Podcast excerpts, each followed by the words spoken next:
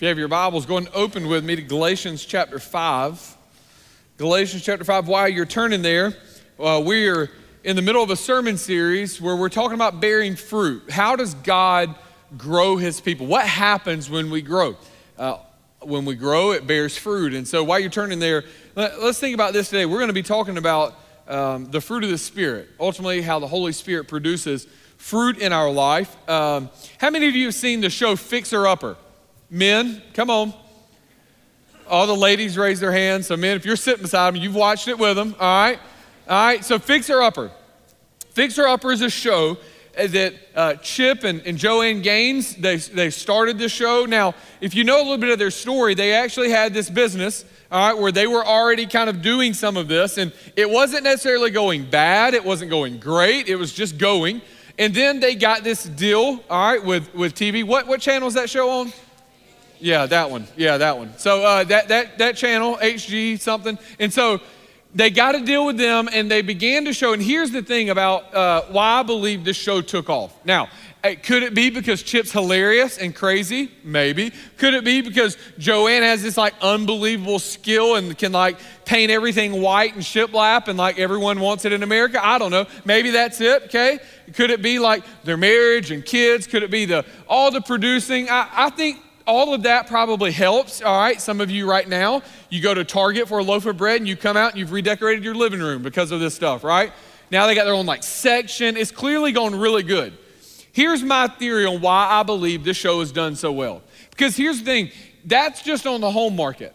But if you take any genre right now of anything you like to watch, there's probably a show made in its image.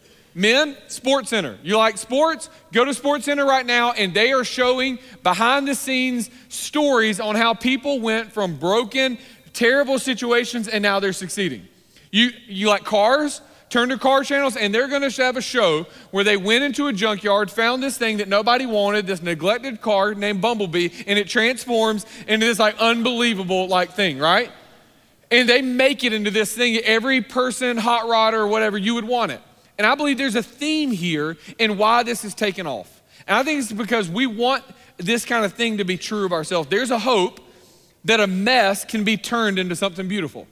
You see, she goes in and they look at these houses, right? And there's like, there's like this house that's like just kind of outdated, and you're like, man, I could make that one look all right. And then there's this other house that you're like, oh, that one's got land. I think I'll like that. And then there's the other one that's like a barn house, and like, you know, like cows are living in it. And they're like, I'm gonna pick that house. And you're like, what? What are you going to do with that house? How are you going to make this like something that somebody would want? And you can see the people are kind of like, I don't want that house. The husband's going, We want that one, you know? But then they sit them down. My favorite part of the show is when they sit them down. Joanna breaks out her computer and says, This is what we're going to do. We're going to tear these walls out because Chip has to tear walls out. He's got a demo day, it's got to happen. And we're going to add this here and we're going to do this here. And you begin to kind of get a picture of, oh, maybe this is how they're going to make this house look awesome. But then they start doing it and you're still not exactly sure what they're doing. And at the very end, you're like, man, that is unbelievably awesome. Like, I love that home. And I believe that there is something that we want to be true in that story in us. That God can take our mess of sin and stain and uh, things that are run down, a place where rebellion has had its effect in our life, things where we're suffering, and He can, he can make something beautiful in it and out of it. It's something that whether people believe in God or not, we pull for an underdog story because we want something like that to happen in our life. We can relate with it. We can say, man, that's the house that I am. Man, that's broken down, beat up. Like I can relate to that. This is a theme we see all throughout the scriptures in the desire for God to bear fruit in his people. That we would go from not producing spiritual fruit to producing spiritual fruit. In Matthew chapter 7 verse 16, he says that you will recognize them by their fruits, by the change. That you were like this and now you're like this, bearing fruit. Matthew 21 43 says, The kingdom of God, it'll be given to a people producing its fruits. John 15, 5 says, I'm the vine, you're the branches. Whoever abides in me and I in him, it is he who bears much fruit. John 15, 8 says, By this my Father is glorified that you bear much fruit and you prove to be my disciples. It is the desire of God that He would take us impacted and affected by sin and that He would restore our life, that He would give us true life, that we would go from death to life, and that we would be a people who bear fruit. So let me ask you this question as we move in from, from being a people who bear fruit to talking about the Holy Spirit in our life. Let me ask you this question Who is the Holy Spirit to you? Who's the Holy Spirit to you? I ask that because if I asked you, hey, who is God to you?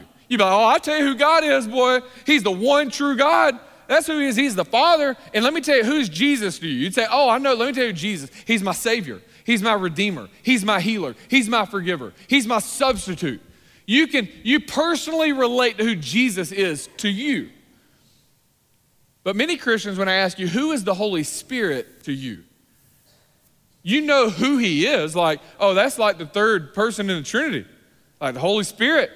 You know, that's like the helper person, the teacher, he says in Corinthians. But who is the Holy Spirit like to you personally?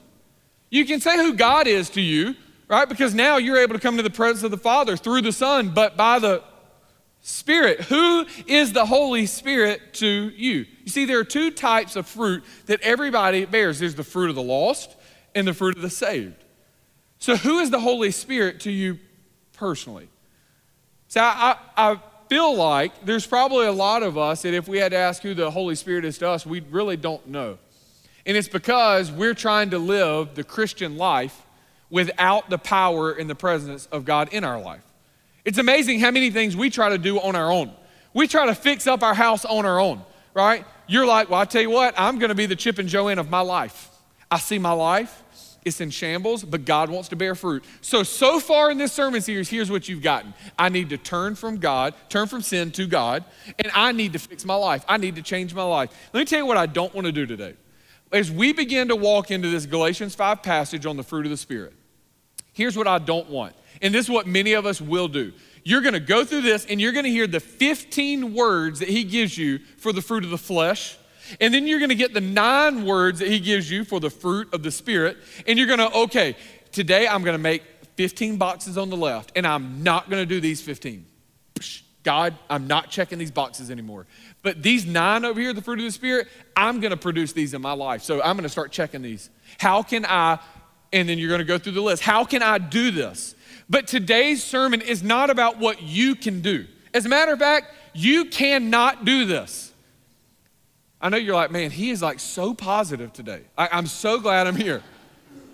Now, listen to me. It's impossible for you to renovate the home of your life in this fashion.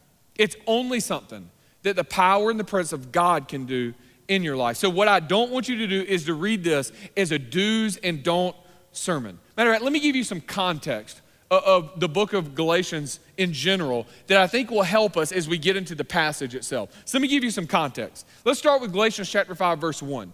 Maybe one of my most favorite Bible verses, uh, I, I say this all the time to myself. It was for freedom that Christ set us free. It was for freedom that Christ set us free. Therefore, stand firm and do not be subject again to a yoke of slavery. He begins in, Gen- in Galatians chapter 5 giving you a key word. So I'm going to give you two key words as we get some context for this passage. The first one is freedom. It was for freedom that Christ set you free. All right, to be free from sin. Some of you, you're here today and you're enslaved to sin. Now, I've gotten some really good questions from multiple people this week about why does the Bible use language like slavery? And we're coming into Martin Luther King weekend where, and it's a great illustration because Martin Luther King, MLK, he saw maybe a vision of what he thought could be a better America where we didn't see skin color, which I know we agree in this place. God's made everyone in the image of God. Amen? He had this vision of something that could be, that could be better. All right. And so for him, this idea of what slavery is, what I don't want you to hear as you're reading through the Bible is like, well, I'm offended and how the Bible talks about slavery. No, the Bible uses it as an illustration that we can understand. It's a great illustration because we get it. Slavery, it, it, puts people in chains and in bondage. It forces people into a certain lifestyle. And what he is saying here is beginning is that God's intentions are not for us to live in bondage that way, but to be freed. All right? To be free, to live in the freedom of Christ all right, that now we become slaves to Christ. He's our new master. We want to follow him, but yet this master treats us differently. He frees us to follow him. He doesn't force us to follow him. Now we get to follow him in freedom. For freedom, Christ set us free. And so he's telling us, and some of you, you can relate to this because you're not a follower of Jesus yet. You're kind of checking this God thing out, and you completely understand right now what it means to be a slavery, to be in slavery to sin. Right, you are like in shackles to it. It's got you in chains and, and it, it's driving your life. So you don't understand that freedom from it yet. Others, you remember what it's like to be set free from sin, but you also feel the temptation to go back to it.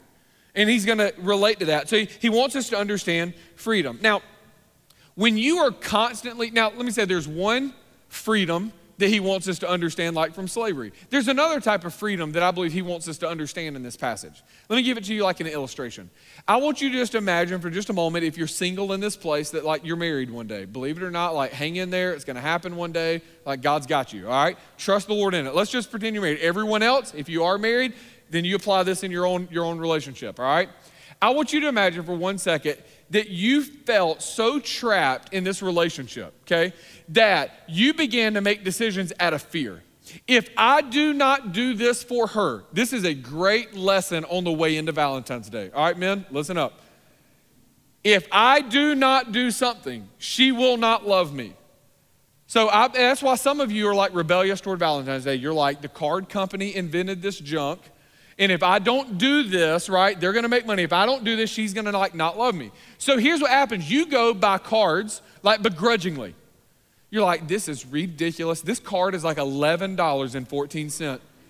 Like, I hate Valentine's Day. So then you go buy like some candy or something, and, and like you just you you're not saying, man, I love my wife and I want to do something for her to show her that she's special. You're like, I have to do this. Because if I do not do this thing, then she's not going to love me back. That is a form of slavery in your relationship. You are in chain that if you don't do a certain thing, you're not going to be loved back. So for some of you, you're in that place right now with God.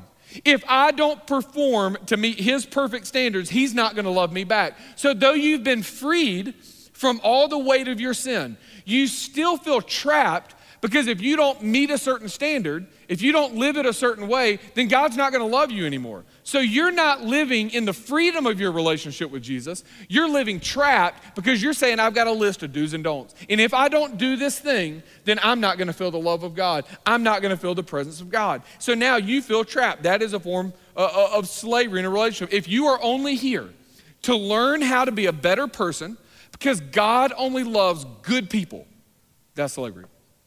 You are enchained to this perception that you have to be a good person for God to love you. So you are at church to learn how to be a better, good person so that you can receive the love of God. See, some of you, you know this because this is how you're feeling right now. You feel trapped to be better. All right, you feel trapped to, to do better, to be better. Like if God, if I'm not pleasing Him, I'm not experiencing the love of God. So you feel this constant trap. Man, I'm trying to enjoy Sunday. I'm trying to enjoy worship. I'm trying to enjoy reading my Bible. But I'm always relating to what I'm not doing for God. I'm not good enough. I'm not meeting his standards. I'm not at a good enough level for this. And so because I'm not there, I'm I don't know that God loves me. What you need from me today is not a sermon on instructions of what you need to do more of and what you need to do less of. Rather, what I believe he's doing in the book of Galatians is that you would understand that what you need more of is intimacy with God. You see, because for me, I don't want to feel trapped that I have to do something for my wife. What I want is that out of the intimacy of our marriage, I desire to do certain good things. All right, I desire because out of I want to love on her. I don't want to do things so that I have to get something back from it. No, out of a, an intimacy in our relationship, now I want that to pour into a desire to do certain things. And so for some of you today, you feel like I have to do certain things otherwise, I'm not going to receive certain things. And rather, what God wants you to see is I want you to love Him and be closer to Him. And as a result of that, you then, in your freedom, you want to worship Him. Look at chapter 5, verse 13. He says this listen to how he words it. For you were called to be free. Brothers and sisters, only don't use this freedom as an opportunity for the flesh, but serve one another through love. For the whole law is fulfilled in one statement love your neighbor as yourself. See, freedom comes, and I want you, maybe if you're jotting notes down, I'm going to give you a few points in a minute, but this might be something you want to write down. Freedom comes in knowing that everything necessary for you to be saved and everything necessary for God to be pleased with you has already been accomplished through Jesus Christ. Let me say that again. Everything necessary for you to be saved and everything necessary for God to be pleased with you has already been done by the work of Jesus Christ in his death, burial, and, resurrection. It's done. It's done in him. So, what Paul is battling against in the book of Galatians is a lot of folks that are saying, You need to do this, you need to do this, you need to do this. And so, what he's actually referring to in chapter one, he calls this another gospel. He says, This, is, this isn't, it's not even the gospel of Jesus Christ. This is a whole nother gospel. All right? And, and, so ultimately, the entire purpose of the book of Galatians is to clearly distinguish between the gospel of Jesus Christ and a false gospel where you try to fix yourself. Some of you right now, you are not experiencing the love of Christ because you're too busy trying to fix yourself. And what God wants you to see is that He's done everything that you'll ever need on the work on the cross. And He wants you to come to Him. And, he, and when you fall more madly in love with him because you see what he's done for you, you now have freedom, and this work is done through you. So the one word is freedom, the second word is flesh. You're going to see this come up over and over and over in, in the book of Galatians, and it comes up here. Now, some of you are like, hey, I know what flesh is. I don't need anybody to tell me what flesh is. I got that one down. Flesh is ultimately our self. Flesh is self. Flesh is saying, I want to please me, not please God. Where flesh is, it's all about me, not Christ. So, flesh is telling you to think this way for yourself, live this way for yourself, do this thing for yourself. As, as a bearers of fruit, we, an indicator of the condition of our heart is the fruit that we bear. So, what we're about to see is some fruit that shows up based off where our heart is. So, here's what I want to do I just want to walk through Galatians chapter 5, starting in verse 16. I'm just going to walk through it. We're going to teach through it, and then we're going to make a few points about what God has to say to us. All right, you ready? Here we go. Galatians chapter 5, starting in verse 16. He says, I say then, walk by the Spirit, and you will certainly not carry out the desire of the flesh. For the flesh desires what is against the Spirit, and the Spirit desires what is against the flesh. These are opposed to each other, so that you don't do what you want, so that you don't do what you want. I, he starts off, anybody play tug of war? Yeah, some tug of war back. Remember, like back in the day, you like love some tug of war. All right, no participation trophies. There's a winner and a loser in tug of war. All right? You have like a line, whoever crosses it, you win, right? So, tug of war, he puts two things opposing on, on the side. He says, You have the Spirit of God and our flesh that are present.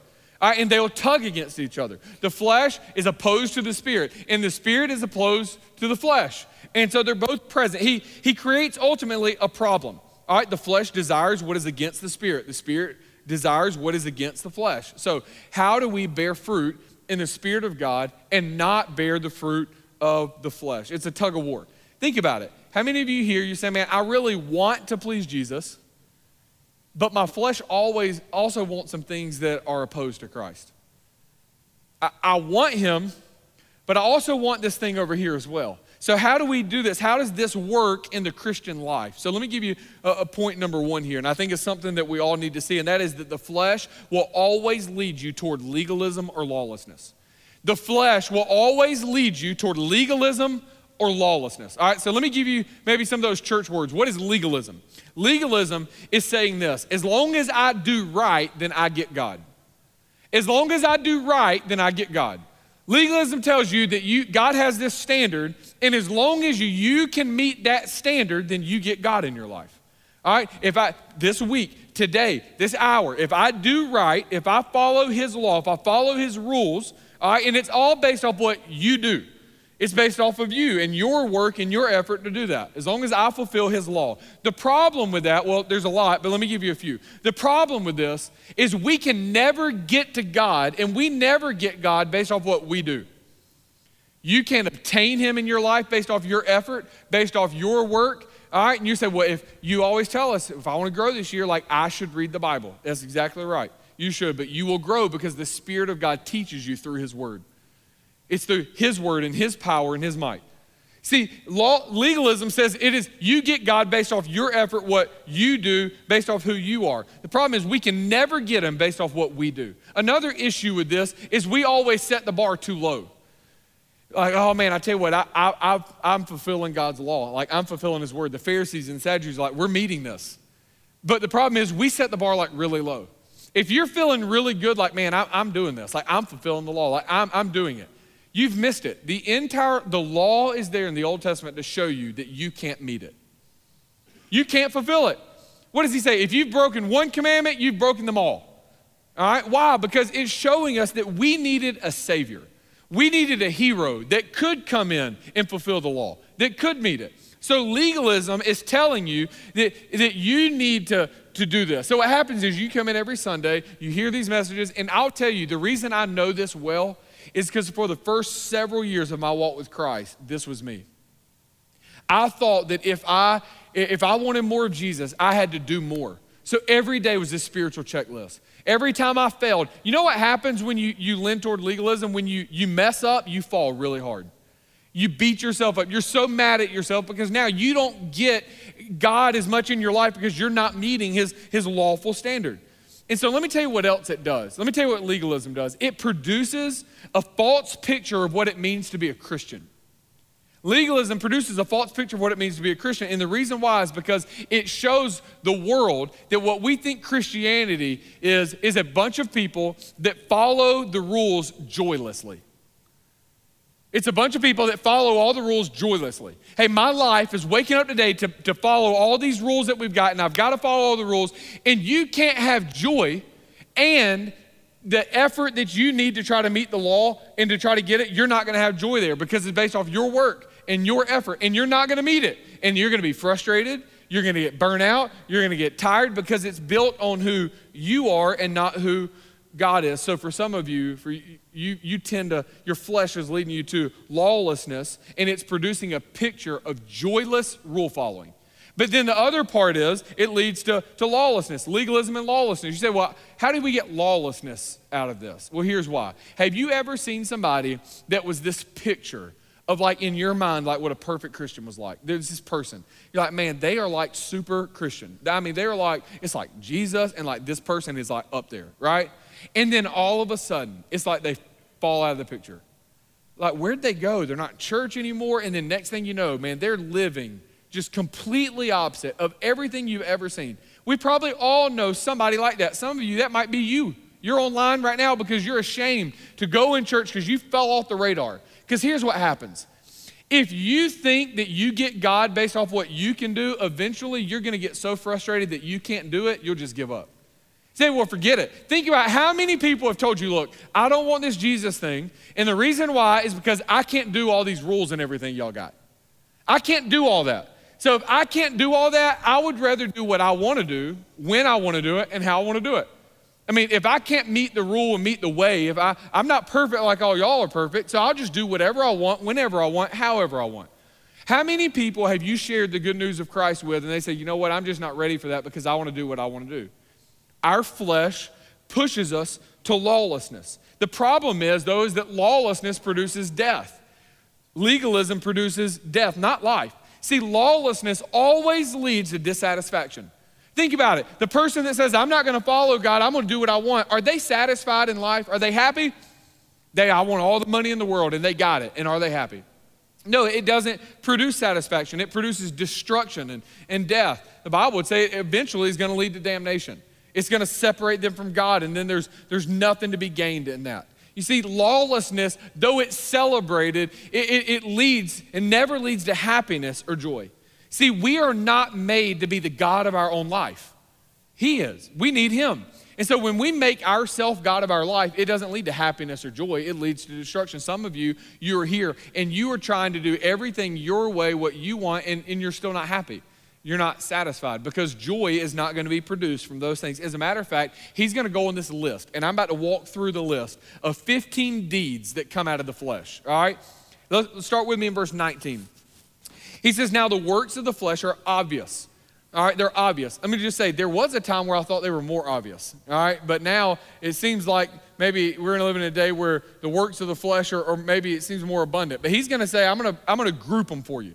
All right, so let me start with this first grouping. Now, the works of the flesh are, are obvious sexual immorality, moral impurity, and promiscuity.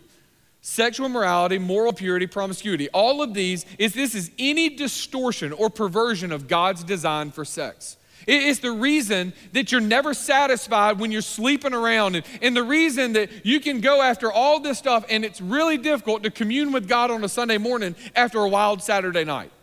It's really hard to sit under the Word of God, to open up the Word of God when you know that where you are in your life is sexually immoral. Because it's not God's design. It's not producing the fruit that God would have. It's, and the lust of the flesh is pulling you away. And so, this is anything, any distortion or perversion of God's design for sex. He said, This is uh, the works of the flesh. They're obvious in that. Then he goes and he says, It's idolatry. He uses idolatry. Idolatry, A.W. Tozer says, is worshiping anything other than God. It's giving something too much worth when we should be giving to God. This includes ourself. All right, this is worshiping ourself when we ought to be worshiping God. He uses another word here and he says sorcery. Now, sorcery. Some of you are like, all right, what's going on? What is sorcery? Sorcery is witchcraft. You know, all right, why is that in the list? All right, I don't understand what's happening. Well, what is witchcraft? What is it? The heart of witchcraft is attempting to control God or to control nature for your deeds. All right, it's a group of people that try to either use uh, natural elements or use certain spells or incantations or natural powers to influence what they want. Let me just give you like, there might be one spell, it's like a love spell, right? Now, I, I'm gonna mix, or going into Valentine's Day, you can like look it up, like witches that'll be doing something under the sun, moon with light and dirt and throw it in there and they'll dance around a fire and they'll say, if you drink this, like somebody's gonna fall in love with you. And what you're saying is, I'm tired of singleness and I think that guy's good for me. So I'm about to throw some of this witch dirt in their drink and they're going to love me the rest of my life. Now, we would laugh at this, but the reality is this is reality. Understand and hear me, everybody, loud and clear. Witchcraft is not something of movies, it is something very present right now. It is something a lot of our students are, are facing, so a lot of our college students are facing, and here's why. The reason people are being moved toward witchcraft and sorcery is because it gives you and I control of what we want. It puts us at the center. We get to wield the power. You get to wield the influence. You get to get what you want. Until that thing don't work or you dabble in something you shouldn't be dabbling in and you're in trouble, what we find is that sorcery, what it ultimately is about, it's about getting God or nature to respond to what you want. It's placing you on the throne of your life. And so he says this is a work of the flesh because it's not centered around God's glory or his namesake, it's about you. And it's ultimately about using whatever means you can to satisfy what you want. Then he says another grouping, which almost seems not to fit.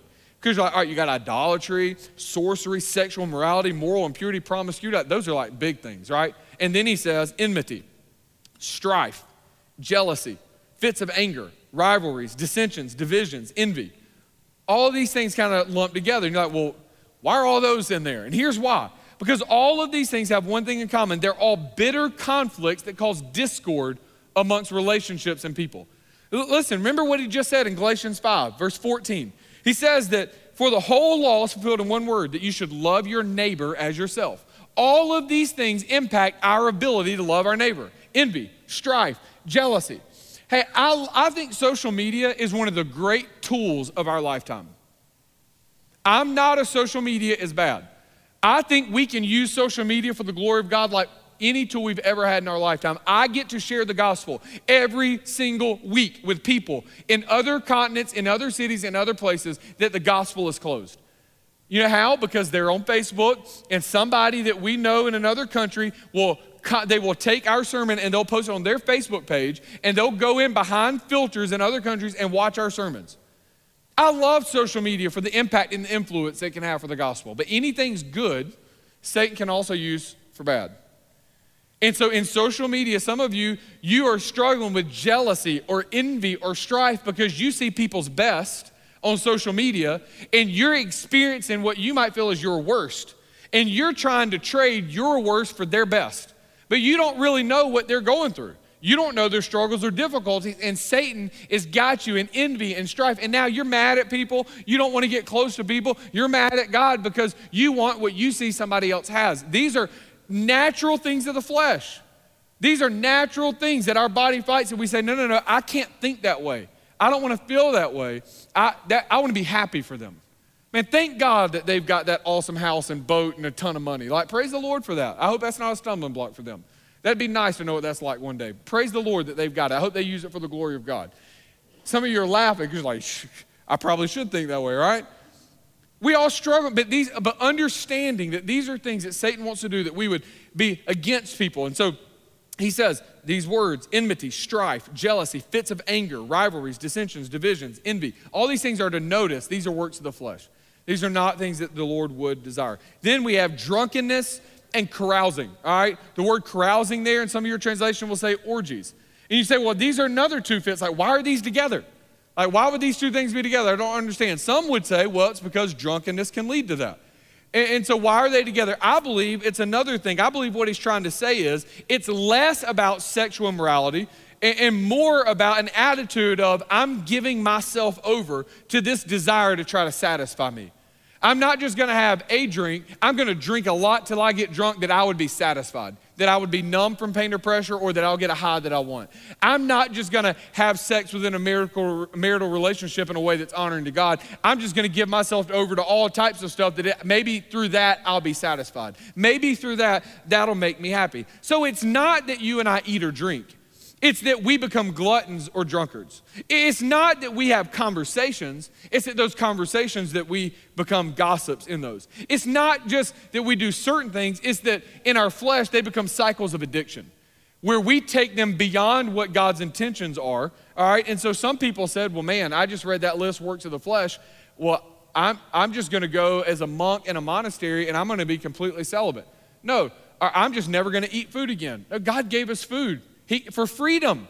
All right? He gave us marriage relationships that in that, the freedom, that it would bring honor and joy to God. But Paul Tripp says it good. I love how he talks about this, about sin and how sin gets involved. He says the grand delusion of every act of sin is that we can be disloyal to God and everything will still work out in the end.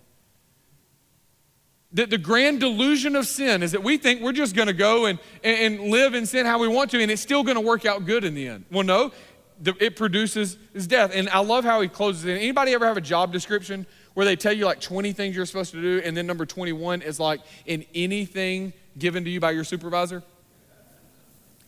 It's like this is the just in case clause. In case we forgot anything, anything else we tell you to do, like it's in there, number 21. Well, he gives this in the Bible, and he says, and things like these.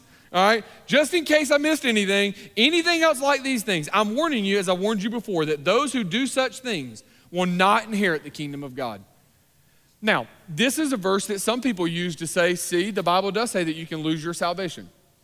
Because if you do this, then you're not a believer anymore. So I was a believer, placed my faith and trust in Jesus Christ, He saved me.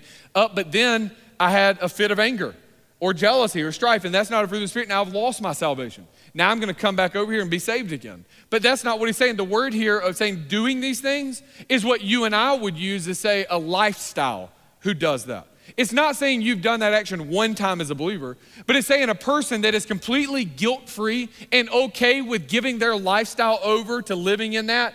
For you, he says, you're not going to inherit the kingdom of God. We can't have Jesus and live in a lifestyle of drunkenness with no guilt, no confession, no repentance, and be like, nope, sorry, I'm just, I'm just going to go do my thing over here. The two don't coincide.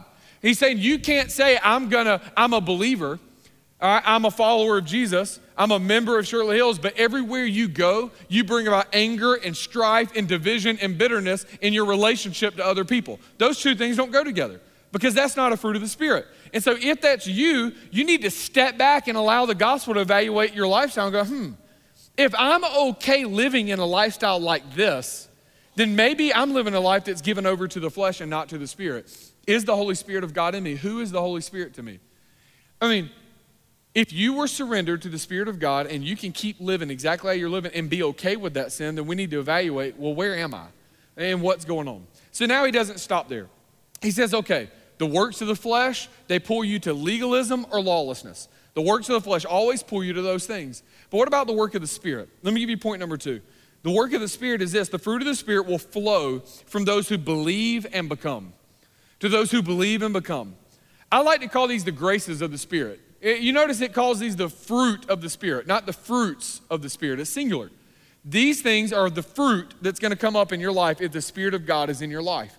So now we're saying, okay, this is not something I do, but this is something now that I'm born again that Christ is doing in me because I believe, I believe in Him, and now He, this is becoming in me. So let's walk through these. All right, here we go. Nine of them. Number one, love. Number one, love. The fruit of the Spirit is love. This is the greatest act of love in the history of mankind was when Jesus sacrificed himself for you and I. We know love because we've experienced it in Jesus Christ. So we believe in the love of God, and now the love of God is it is becoming in our life. We are becoming a loving people because the love of God is our life. When you believe that, you become loving toward other people. When you believe that God loves you, now you want to love other people. All right, and this is a work, an evidence that the Spirit of God is, is doing something in our life. Secondly, is joy. Love, joy. In spite of all the circumstances and the suffering that Jesus faced, Jesus, Philippians says, counted it all joy. He counted it all joy that he would go and die on the cross for you and I. So, as we are believing in Christ daily and following Him, now His joy is becoming a fruit in our life because if Jesus is doing that, then we want to also, in all circumstances, allow the joy of Christ to rule in our life. What about peace? Peace. The Bible says that Jesus is the Prince of Peace, He's the giver of peace.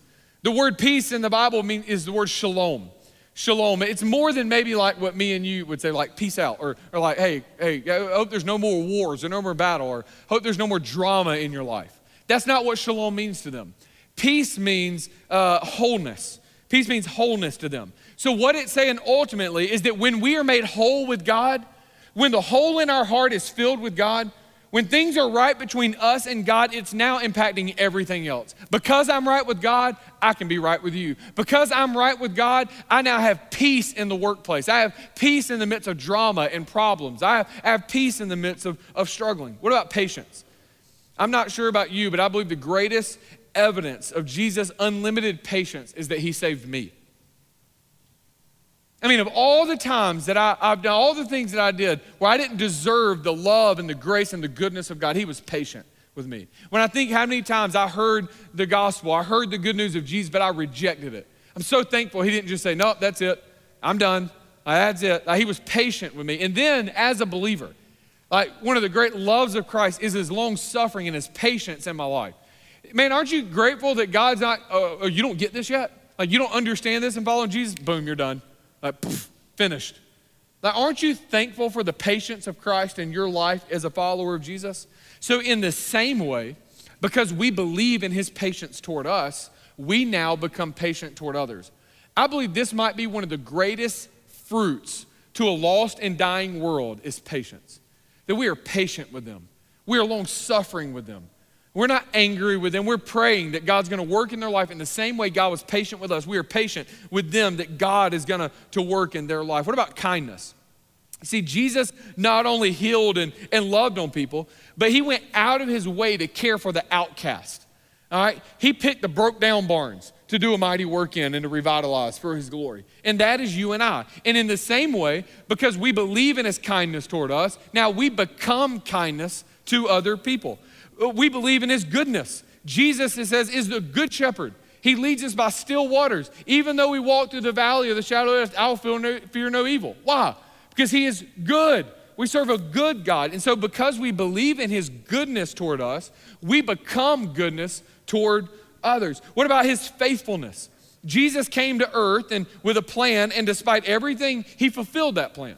He was faithful to come and die as a sacrifice for you and I. And in the same way, because we believe in his faithfulness, now we want to become faithful to the plan of God. Let me stop right here. Some of you, right now, you justify quitting under spiritual terms. And God is looking at you and saying, No, be faithful.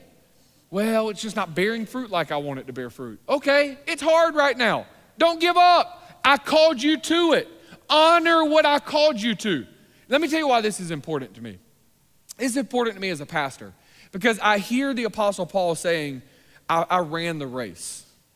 I've ran this well. I've finished the race that God had before me. Listen to me, church.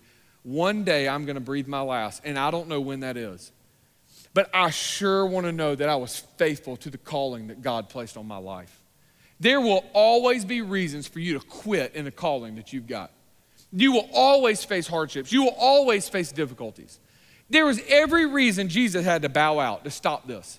His disciples turned on him. The people he loved turned on him and thought he was crazy. His own family thought, okay, Jesus, let's get out of the temple. You're acting a little crazy now. People wasn't exactly sure, but he was faithful to honor his father and to do the thing he's called him to do. So, because we believe in the faithfulness of Christ toward us, we become faithful in following his plan and his trust. What about gentleness? Matthew 11, 28 and 29 says, Come to me, all who are weary and burdened, and I'll give you rest. For I am gentle and humble in heart. See, we believe in his gentleness toward us. That's why we can repent, because God is faithful and just to forgive us of all unrighteousness. Right, he's not some God that's up there like with a whip ready to knock you down. He's got his arms open saying, Come to me just as you are. I want to forgive you and love you and, and help you. He is gentle. So, because we believe in his gentleness, we become gentle toward others. And what about self control? At any point in his suffering, Jesus could have called down legions of angels to wipe him out. He could have just said, Boom, let's just clear this place out. You're going to mock me? Watch this. Poof. He could have done it, but he didn't. He controlled himself. He controlled his, his, his, his power and his resources. Why? Because he came to die for you and I. He remained steadfast because of his self control. So, because we believe in his self control, we become more self controlled, that we don't always follow what our flesh is telling us to do. See, Jesus tells us that the only way to have true self control is to die to yourself and to give yourself over into following Jesus. So look how he closes. Now, those who belong to Jesus Christ have crucified the flesh with its passions and desires. If we live by the Spirit, let us also keep in step with the Spirit. Let us not become conceited, provoking one another or envying one another. Now we have a choice with the flesh. We can either gratify or crucify. Now, as we're following and, and filled with the Spirit of God, we can either fulfill the lust of our flesh or we can crucify it and say, Dear Lord, I want to follow you. Lord, I want your spirit to lead me and to guide me. Uh, let me kind of close with this thought. Uh, a few weeks ago, our in-ear monitors. All right, anybody know in-ear monitors? Our, our team back here, maybe our praise team, you guys go and come forward as they're coming, and um, you'll see where they are in their instruments. They have these little wires that go up to their ears. All right, and, and they're little. Ultimately, uh, these are monitors down here. These speakers are. So they're ultimately like little speakers that go in their ear. And so as Chris is over here on the piano, he can, you see him like adjust his uh, little strap there. That, that's his in ear, okay? And so he's putting that in. And so he can say, hey, I want to hear some more drums. Or I want to hear some of the vocalists. And we can tune each in ear monitor so that they can hear what they need to hear. All right, and so what it allows them is just to, to make sure that they're on beat or on key. I don't know because I will never have an in ear monitor. All right, there's no need ever because it doesn't matter if I heard the beat or the note, I'm not hitting it anyway. But for them, they need that, okay? And it helps them. So we got new in ear monitors and, and they're awesome. When we think about who the Holy Spirit is to us, when I ask you, who is the Holy, Holy Spirit to you? You know, I think about him being our in ear monitors in life. He is in our ear speaking the word of God and the truth of God. He's our in ear monitor saying, Hey, Jacob, that flesh is not going to make you happy. That is not going to bring you joy and love and patience and goodness. That is going to bring death and destruction. He's that in ear monitor saying, Hey, listen, don't do that. He's the in ear monitor saying, Yeah, that's right. This is what God's word says. And this will bring you peace. No, this is going to produce fruit in your life that's going to be good. Listen to that. Hey, Jacob, here, he's our in ear monitor speaking and guiding. And, and, but you know what about in ear monitors? They're only as good as the sound guy in the back mixes them. So he can say, uh, Chris can say in practice, hey, I need a little more drums. And back there he goes, all right, you got a little more drums. All right. But what's happening for some of you, you've turned down your in ear monitor so low that you forgot that you're even wearing one anymore you have forgotten that God is in your life. Literally, the presence and the power of God is in your life, and He's speaking. He's saying, I want to bear fruit in your life. And that fruit is going to be great. It's going to be love and joy and peace and patience, kindness, goodness, faithfulness, you know, but you don't hear it. And the reason why is because the tug of war, you've turned that one down and you're hearing a louder voice in the lust of your flesh. And today, what I'm hearing, I want to tell you is, is there's nothing you can do to produce the fruit, but here's what you can do. You can surrender yourself over to the in ear monitor of God saying, I've got you. Trust me. Listen to me, church. My prayer today is not that we would hear these lists and go, man, I need to be more loving. I need to be more gracious. I need to be more gentle. I need to be more kind. But rather, what I, I hope we hear today is I want to have an intimate relationship with the Father in such a way that I hear his voice. And as a result, I follow him during the day. And that produces fruit in my life. And that way, I can end in how he says let's not become conceited because it's not my fruit, it's his fruit. It's not what I've done, it's what he's done. So, church, you hear me online. Anybody hear me abroad? We're not good because we're good people. We've been made righteous because he's a righteous God in our life, because he has saved us and he's producing this fruit. So today, my prayer is that we would be a people that fall at his feet and say, God, would you do this work in us? I want you to stand as we prepare to respond to the gospel. Father, move our hearts now that we would be a people that produce much fruit. Lord, we would bear fruit not out of what we've done, but out of what you desire to do in our life. Lord, that in ear monitor speaking truth and power, guiding us, convicting us, leading us to repentance. God, you guide us as a people. That we would bear much fruit for the glory of God. Maybe today we need to bear some fruit of repentance. And there's things in our flesh that we've we've allowed to pull us away from you. But this morning we can repent. We can turn from that and turn back to you. You're faithful and just to forgive us of it. And that we'd be people that are led by your Spirit, empowered by your Spirit. Guide us now, we pray in Jesus' name. Amen. Hey, our pastor is going to be down front. If you're here this morning, we're going to sing together. If you'd like to join our church, we'd love to help you. You'd say, you know what, this is a church I want to be a part of to accomplish the mission of God. Come on, we want to help you in that. Maybe you're here today and you just need to pray. Our altars are going to be open all over this place. Just come on and pray and say, God, I, I want to bear the fruit of the Spirit. You come on and pray. Altars are open, but maybe you're here and the reality is, it's time for you to give your life to Jesus Christ as Savior Lord. You're ready to experience true freedom that's only found in Jesus. Man, our pastors are down front. We would love to help you in that. Cry out to Jesus right now. Let's be a people that respond to the gospel. We're going to sing together. Altar's open. You guys come.